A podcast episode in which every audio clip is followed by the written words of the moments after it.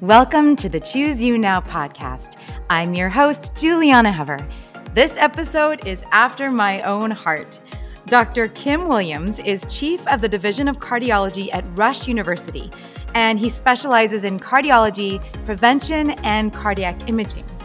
He also serves as Associate Dean for Faculty Diversity, Equity, and Inclusion at Rush, where he focuses on recruitment and retention of underrepresented minorities and women. He is also the founder of the Urban Cardiology Initiative in Detroit to reduce ethnic heart care disparities and continues community based efforts in Chicago at Rush. You might be surprised how this educator, researcher, and physician chooses himself. Take a listen to find out how he does it. Dr. Kim Williams, thank you so much for joining me today. It's an amazing honor. Thank you very much for having me. We have been colleagues and friends for many years. We've run into each other at conferences, we've spoken at the same events, and we are very much on the same page about nutrition, fitness, and lifestyle, of course. But the way I first learned about your work was a meme that I saw, and it had a picture of your face and a quote from you that was apparently stated during your term as the president of the American College of Cardiology. And I love this. You apparently said, There are two kinds of cardiologists vegans and ones who haven't read the data. Pray tell how you ended up with that bold but obviously accurate philosophy interestingly enough, at the time it was kind of a joke, and and I'm really sorry to say that over the past six years it becomes less and less of a joke uh, as my friends getting up to be my age, um, with whom uh, I've shared so many leadership events, gone to dinners, uh, and them have them actually look at what I'm eating and have a discussion about what they're eating and then they have a heart attack, and some of them have died, and uh, one of them died twice, meaning that um, he was resuscitated, uh, and both times, and he's actually doing okay. Um, but if your wife wasn't with you on the lawnmower uh, when you had the sudden cardiac death, it, uh, it really is a problem. And so it's happened so many times that um, although initially I was sort of joking about, um, you know, sort of this the state of cardiology and our focus on management, which we do really well. Uh, and people, including me, have shown the slide, you know, uh, that what we're really doing is mopping up the floor instead of turning off the faucet. I have to say, over my, you know, its career in cardiology, the mops have gotten really good. We've got some fantastic mops, but at some point we have to take uh, prevention very seriously and apply it to everyone, including ourselves. And so I really was sort of digging at my colleagues to at least investigate lifestyle stuff. Uh, but it's not a dig anymore. I've just had too many episodes of too many people uh, having a bad outcome.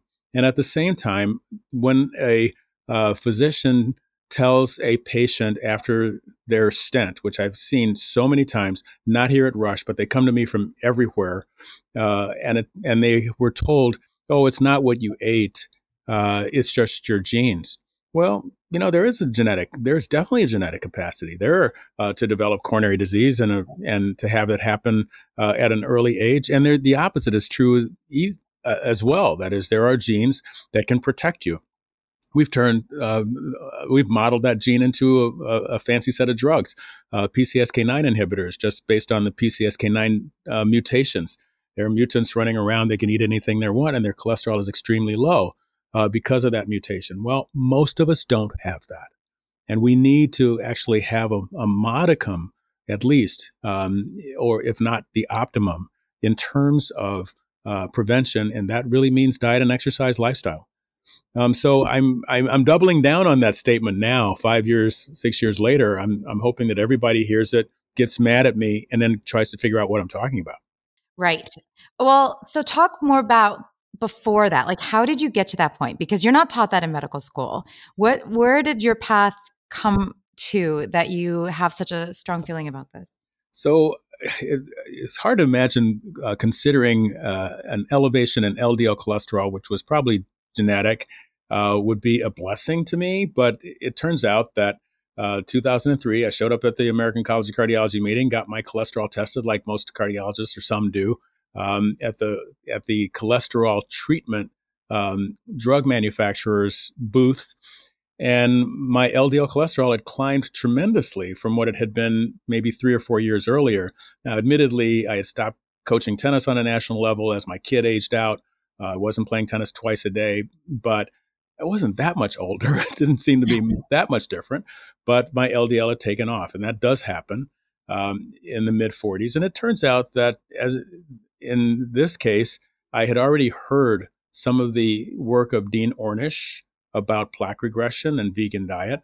And I had actually seen um, the the very month that this happened to me, uh, David Jenkins published in the Journal of the American Medical Association the portfolio diet. Vegan diet drops your LDL cholesterol by about 30% on average, but some people got more than that.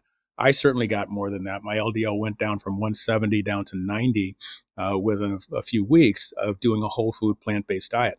And uh, so I've been on it ever since, watching all the literature come and um, trying to participate in it, trying to get my patients to to do it, seeing some amazing stories, and I will stay state publicly uh, because we really struggle with this. We struggle with uh, sort of two camps. We have traditional cardiology not enveloping themselves in nutrition and prevention quite enough, and then you have nutrition and prevention people uh, saying that, oh, you don't need medications such as statins.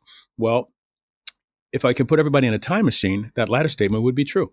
You go back 30 years, you change your diet, and then you're not in my office after the heart attack and the stent. But once you are there, then those medications are incredible. I kind of, for, for every patient, and they're typically plant based people saying, I was told I didn't need a statin anymore. Uh, I said, well, you know, if we could put you in a time machine, that'd be great.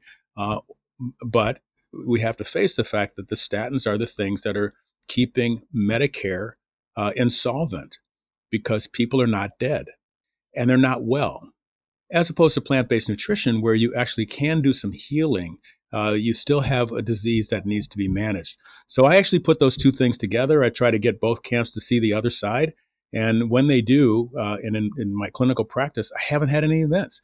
That's hard to, to imagine any any other thing that I've been participating in as a cardiologist where there were no more events. And I'm sure statistically that's bound to you know happen at some point. Um, but we have target LDL cholesterol of less than 55 uh, for people who have disease, and that target is a real thing based on um, good evidence that plaque can go away. And that would be two of the major statins that have done this. It's the Esselstyn diet that's done it. Ornish diet has done it. And one of the PCSK9 inhibitors I mentioned earlier. And they all have shown that you can get plaque regression, but you've got to get your LDL cholesterol down. And if you do it with one of those techniques, great. But usually it's going to take both together once you have a lot of disease. You know, you're the first person that single handedly opened me up to that idea. Like I was the one going around saying, you can get off your medications and it's always optimal to get off medications, but you really opened my mind to that. And I think it's, it's really interesting. It's like why not do everything you possibly can to have optimal health? And eh, am I right that you said that you can't have too low of cholesterol? Is that correct? Oh, so there's so many little exceptions to that, but in general, it's actually true. So um, in Asia, uh, women, particularly younger, with a low LDL cholesterol, has have been uh, there's some concern that it increases hemorrhagic stroke. For some people in the audience, it's where you have a stroke because one of the blood vessels gets weak and actually bleeds. Um, that hasn't been seen in the American population. There was another recent article that said that if your LDL gets too low, there's an increase in cancer.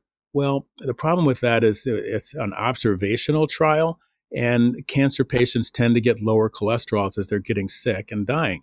And so we've got to we have to make very very careful um, uh, management decisions and that's where our guidelines come in. They really are evidence based. Anyone who's worried about an LDL cholesterol that's too low, um, really take a look at the literature. And what you find is about a 22% decrease in cardiovascular events in people who had an event, particularly, and are being treated um, with, aggressively with medications. Uh, for that 22% for every so called millimole, uh, that's about an LDL of about 39 uh, reduction. And the funny part is that that could be going from like, you know, what the old target that we used to use, 70, You drop that one millimole, and that would be down to, to 31. Well, it turns out that people do substantially better at 31 than they do at 70. And that 22% is real, even at low levels. So it's kind of a, a, straight line or a linear relationship between LDL and events. And so, but obviously, we're always keeping an, an open mind. Um, and I, I do believe that we have a, a, massive amount of data, but it may not a- apply to every single population. There may be people who are put at risk. And as I would say, uh, keep looking. Uh, and we keep looking for observations because that's what we do. Right and and treating the individual. We you know people do go around saying that i hear this all the time oh you need some cholesterol and you need your cholesterol can't be too low i hear this all the time. What are your thoughts i'd love to hear it from you about dietary cholesterol? So it's interesting that um, when i think it's Neal Barnard who uh, did an analysis and i'll just use eggs for a moment um, because there's a lot of industry efforts to try to maintain product and product sales. And if you were to separate all relationships with industry, which isn't easy, from the medical literature, what you see very clearly is that eggs increase mortality and that the higher the cholesterol there is, um, the more you're going to absorb, and you will indeed have suffer the consequences. So, as it turns out, um, there's literature, some literature saying that you only have a certain amount of ability to absorb cholesterol, and your everything you make in your liver goes out through your bile into your uh, uh through your bile, excuse me, into your bowel, and it has to be reabsorbed. And the there's even a name of the enzyme that helps that happen, the Niemann-Pick-like enzyme one. Well, it turns out that um, you can inhibit that um, enzyme, and that's a great thing uh, with medication.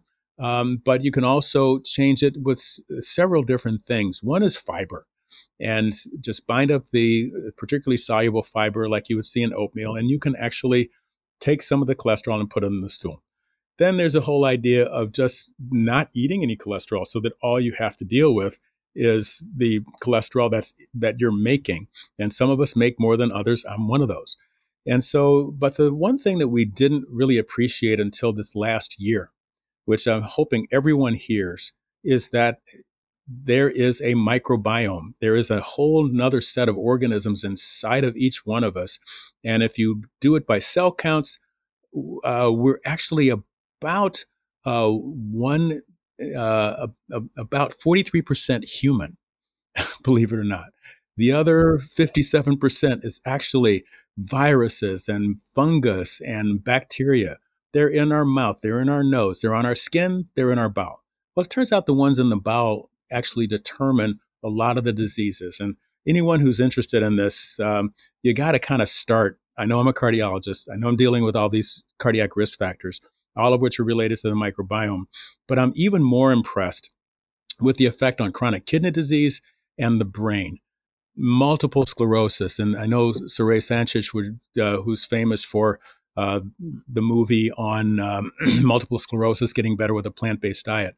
There are a lot of things that have gotten better with a plant based diet where we didn't know exactly why, but now we're getting some of the ideas of why. People get sick with COVID because of their microbiome, Parkinson's, Alzheimer's.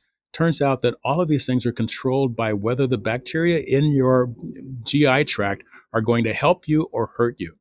We got a little bit insight into that from the TMAO story, trimethylamine N oxide out of Cleveland Clinic, saying you eat animals, uh, the wrong type of animals, and you will actually develop this chemical that creates heart attack, stroke, death, kidney disease, well, and heart failure. Well, it, but they made it very clear that it's the bacteria that you have in your GI tract that make that happen. And you could have bacteria that don't produce a lot of trimethylamine in order for you to oxidize it into TMAO. And you could have ones that make a lot of it. Well, for the cholesterol, uh, you know, I would love to know who in the audience has heard the word coprostanol. And the answer is probably no one if they haven't been a scientist in this area. And there's a reason you never heard of it. It's because it doesn't hurt anybody. Coprostanol is what happens if you happen to have a good microbiome, which you would get if you did a plant-based diet. That your microbiome is wonderful and it has uh, bacteria that are full of what's called an ISMA gene. That gene will take your cholesterol, change it to coprostanol, where it goes out in the stool. It does not go into, into arteries.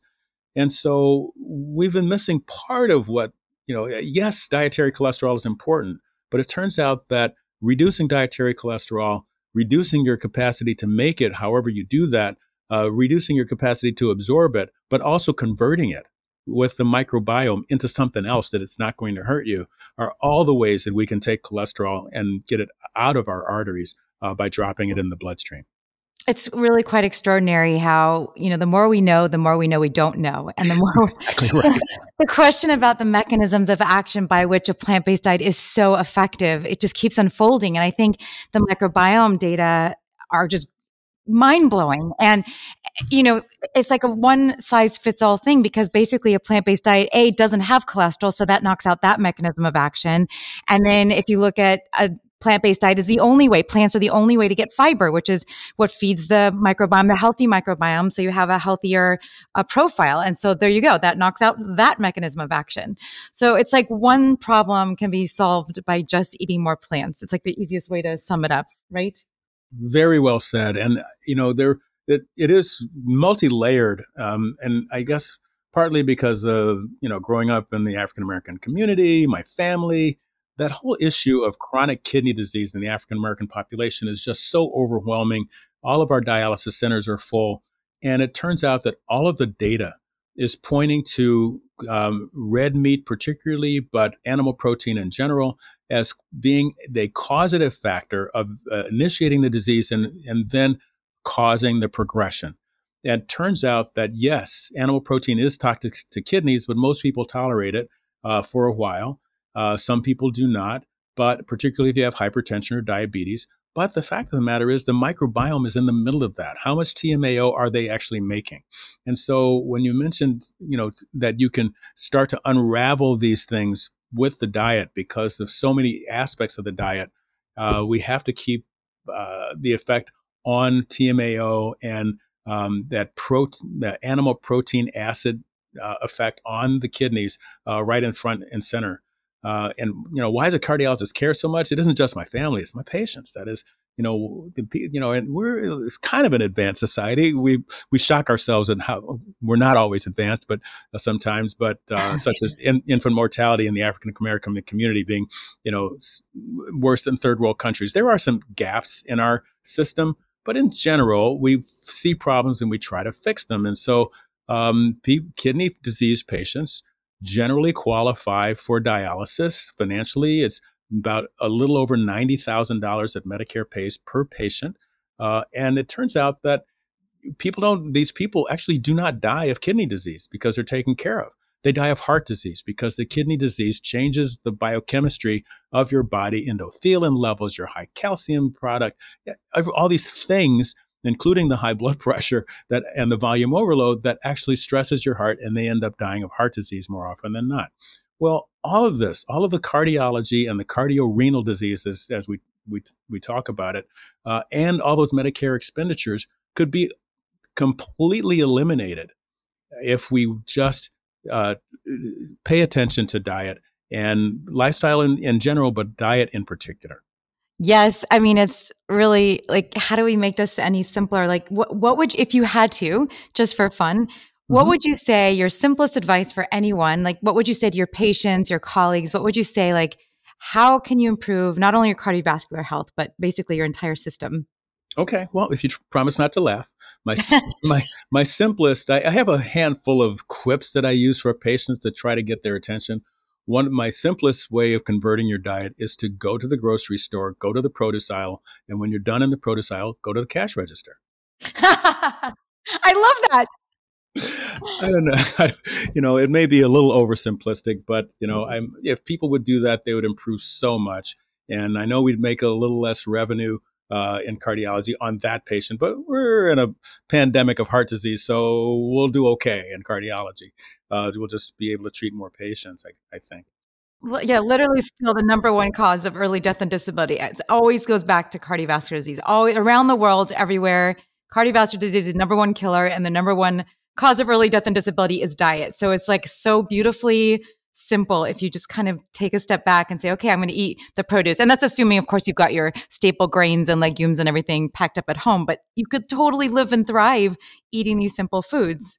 Absolutely. Uh, but you mentioned the world. so I have to start talking about the world for a moment. Did you know that the United States of America has the by far and away the most expensive healthcare system in the entire planet and some of the worst outcomes? And every time I see that graph, I'm happy to share. Uh, it's just just mind-boggling, and we're here. We are in the middle of it, and yet I should say that when people get sick around the world, they want to come to the United States. And that's because we do have an amazing healthcare system in terms of taking care of illness. That if, if you just take take this massive amount of COVID and the number of deaths, if you look at the case fatality rate, that is how many people got it and how many people died in the United States, it's incredibly low compared to other countries. However, we still have a lot of death and we still have a lot of disability. And it really has to do with us more than the, the medical system. And so the, the world comment that everybody should know is that heart disease is no longer number one in, in the high income countries. It's still number one in the entire planet because of the low and middle income countries. And there is one high income country where heart disease is still number one, and that's the United States of America. And it's because of what we do, and some, some to some degree, what we don't do in terms of getting off the couch, doing uh, much more exercise, uh, involving ourselves in uh, better lifestyle uh, methodology instead of just, you know, uh, it's interesting that they would say, I'm sitting in front of the television vegging out. Well, it's kind of the opposite of vegging. I'm picturing people with boxes of instead of popcorn, they've got like little broccoli florets popping out of there. right. yeah. We should make a nice cartoon out of that one. Change the definition of vegging out. Yes, yes. Okay, so Kim, we talk here about choosing you, right? And the backstory of how, I mean, you have you are literally single-handedly like making a big impact in the world on so many different levels and i applaud all of your efforts at every different front that you are facing every day. You're the most one of the most hardworking people i've ever met.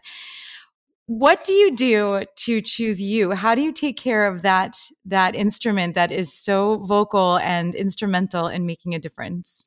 So it's really important to recharge um, and i'm going to sort of uh, sort of talk about this in two different ways one is um, the physical fitness that's important. Uh, I happened, as I mentioned before, used to be a professional tennis player, did a lot of national coaching because I had a kid who was really tremendous and uh, coached him and his friends to uh, a handful of national titles. Well, it turns out that tennis is one of those things. I mean, we've got some pretty good data uh, for plant based nutrition. You know, not everybody likes randomized trials um, to be the gold standard, but they probably still are. And if you look at randomized trials that are then do a post hoc analysis where you just analyze the data asking another question, and that happened with the Mediterranean diet. Um, Predimed, very popular, New England Journal of Medicine, and but they actually did a, a sub analysis, a retrospective analysis of vegetable content, and divided their entire population into five groups based on the least amount increasing to the most amount of vegetables, pretty almost a pure vegetarian diet in that top quintile. It turns out that when you compare the best and the worst, that was about a 42% decrease in death rate, age adjusted death. Well, there's something that's out there that's actually better than that, and that is tennis. Racket sports in general, but tennis in specific, uh, British Medical Journal, 57% decrease in mortality. Uh, so that's what I do, and that's my excuse, by the way. It's all. About, I was going to say you validated your passion. Totally long, longest rationalization you've ever heard, um, but but it is evidence based. Um, and then the fitness has to do with trying to play it and play it well. So I have to run, I have to lift, I have to you know do all of these training things in order to be able to you know get to the ball and do something with it when I get there. Um, so uh, the endorphin levels that come from any kind of exercise um, and I know there are sports where your cortisol level goes up and it's not relaxing because you're, you're stressing out. Um, and you know, if for certain personalities that could be true, but in general, tennis actually does does pretty well. The other side of it is you mentioned that I work kind of hard, and you know, it's hard not to when you're living in a dual pandemic. In this case, heart disease and uh, COVID nineteen. Um, hope I don't fail to mention that the, with COVID nineteen, there is clear cut data that uh, plant based nutrition decreases not just mortality, um, but it decreases illness up to 73%. Another British Medical Journal uh, article from about six months ago that I wish that um, you know the CDC and everyone else would publicize. Uh, I put it on Twitter, but again, I, I know you're into doing this as well. It'd be great to get everyone to realize that if they're not going to go vegan, they should at least go vegan for COVID. Uh, because of the increase in mortality, particularly with the keto diet, because it has so many animal products.